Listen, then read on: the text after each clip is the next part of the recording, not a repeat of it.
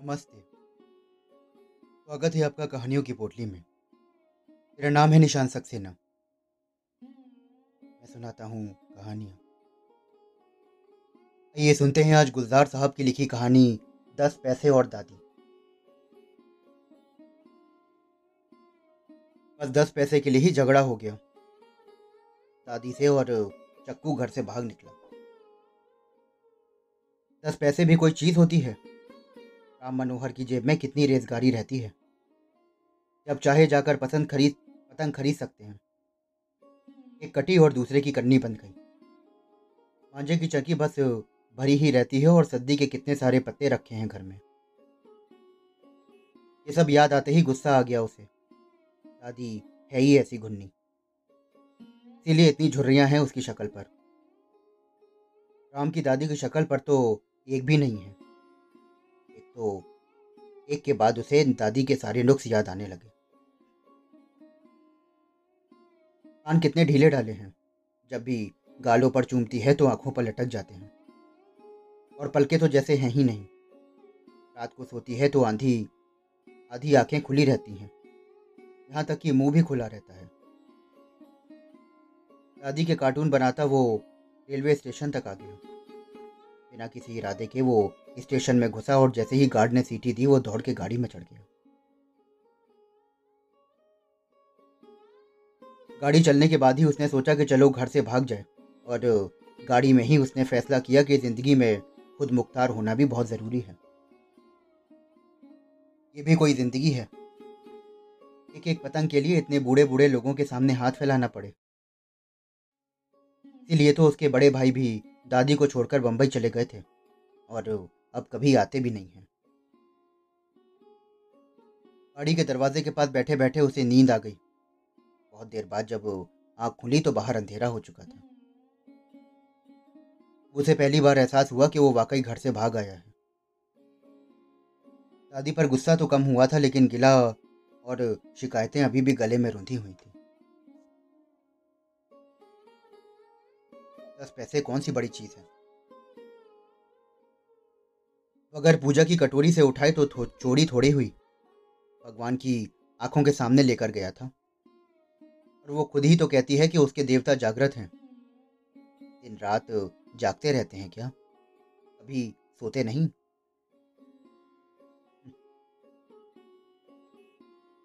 दस पैसे कैसे नहीं देखे और देखे तो बताया क्यों नहीं दादी को? वो तो समझती है, मैंने चोरी की है। दादी के भगवान भी उसी के जैसे हैं। कम सुनते हैं और कम देखते हैं। किसी ने दरवाजे से हटकर अंदर बैठने के लिए कहा। स्टेशन आ रहा था शायद। गाड़ी आहिस्ता हो गई। गाड़ी के रुकते ही एक बात उसे ख्याल आया कि वो लौट जाए। लेकिन स्टेशन पर टहलते पुलिस वालों को देखकर उसका दिल दहल गया। कि वो बिना टिकट था। ये ख्याल भी उसने पहली बार अपने मन में महसूस किया जो उसने सुन रखा था कि बिना टिकट वालों को पुलिस पकड़कर जेल भेज देती है। दरवाजे के पास ठंड बढ़ गई थी। वो अंदर की तरफ़ सीटों के दरमियान आके बैठ गया। गाड़ी चली और लोग अपनी अपनी जगहों पर लौटे तो संदूक, पेटी बिस्तर के नीचे से होता हुआ वो खिड़की के बिल्कुल नीचे जाकर फिट हो गया। थोड़ी देर बाद उसे भूख और प्यास का एहसास सताने लगा। खुद मुख्तारी के मसले एक एक करके सामने वाले आने लगे। उसे भूख भी सता रही थी और प्यास भी। ऊपर वाली बर्थ पर सोए हुए हज़रत की सुराही मुसलसल ट्रेन के हिचकोलों से झूल रही थी और सुराही के मुँह पर औंधा लगा हुआ था। गिलास भी मुलसल मुल लसल किटकिट किए जा रहा था। उसी वक्त नीली वर्दी पर पीतल का चमकता हुआ बिल्ला लगाए टिकट चेकर दाखिल हुआ। उसके पीछे पीछे उसका असिस्टेंट जो कि बिना टिकट वालों को गुद्दी से पकड़े हुए दाखिल हो रहा था। तो जान ही निकल गई। वो सोच रहा था कि चलती हुई गाड़ी से ये आदमी कैसे अंदर आ गया। स्टेशन से चढ़ते हुए तो नहीं देखा था। ज़रूर ये कहीं छुप के बैठे रहता होगा। ईट के नीचे ही नीचे घसीटता घसीटता वो नीली वर्दी के पीछे की तरफ़ जा पहुँचा। फिर वहाँ से खिसकता हुआ डब्बे के दूसरी तरफ़ जा निकला। जहाँ पर उसे टॉयलेट नज़र आ गया। बस उसी में घुस गया और निकर खोल के कमोड पर बैठ गया। पखाने में थोड़े ही कोई टिकट पूछने आएगा।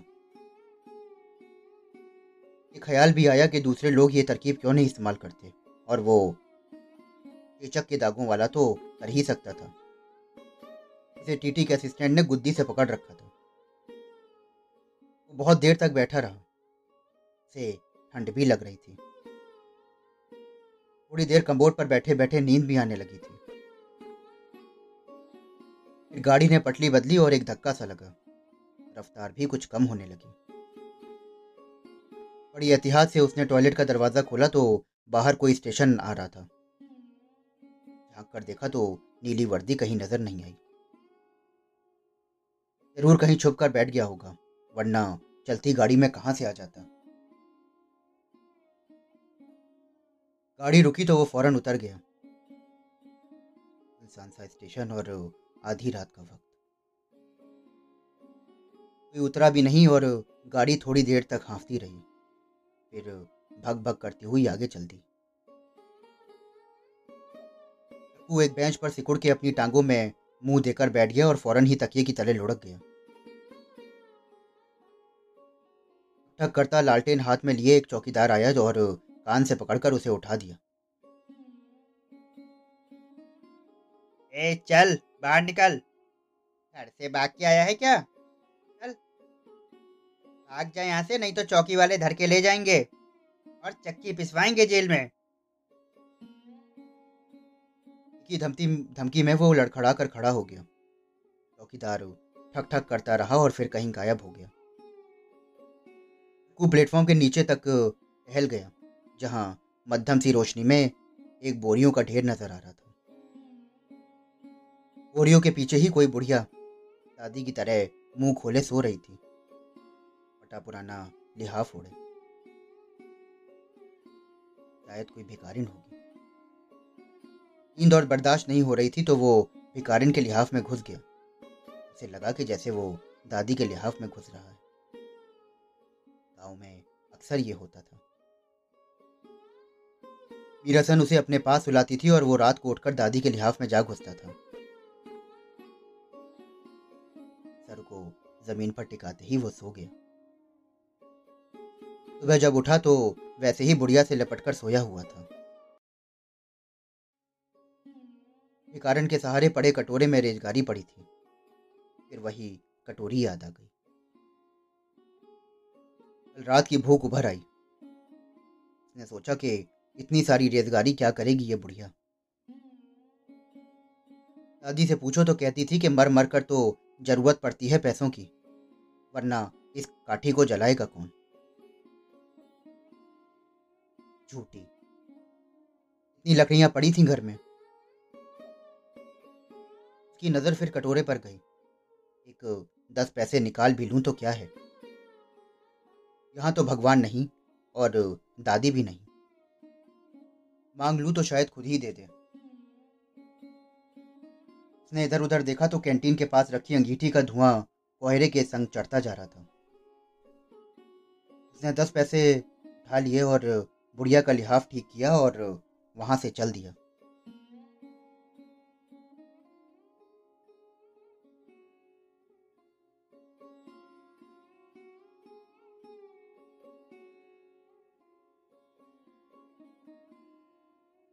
साबुन ना होते तो चूल्हे की राख से वो हाथ मांझ लिया करो, उसकी ये दादी ने सिखाया था।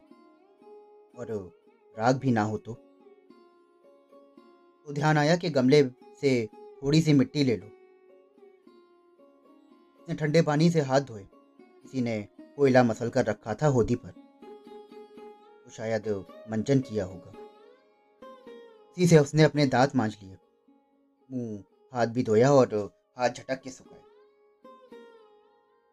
नेकर की हाथ से ही उसने, नेकर से ही उसने अपने हाथ पोछे और ठंडे ठंडे दस पैसे के सिक्के ने हाथ पर काट खाया। वापस लौटा तो बुढ़िया के पास तीन चार आदमी खड़े थे। उसके सर पर बैठा था और कह रहा था कि, बिल्कुल अकड़ गई है। मरे भी आठ घंटे तो हो ही गए होंगे।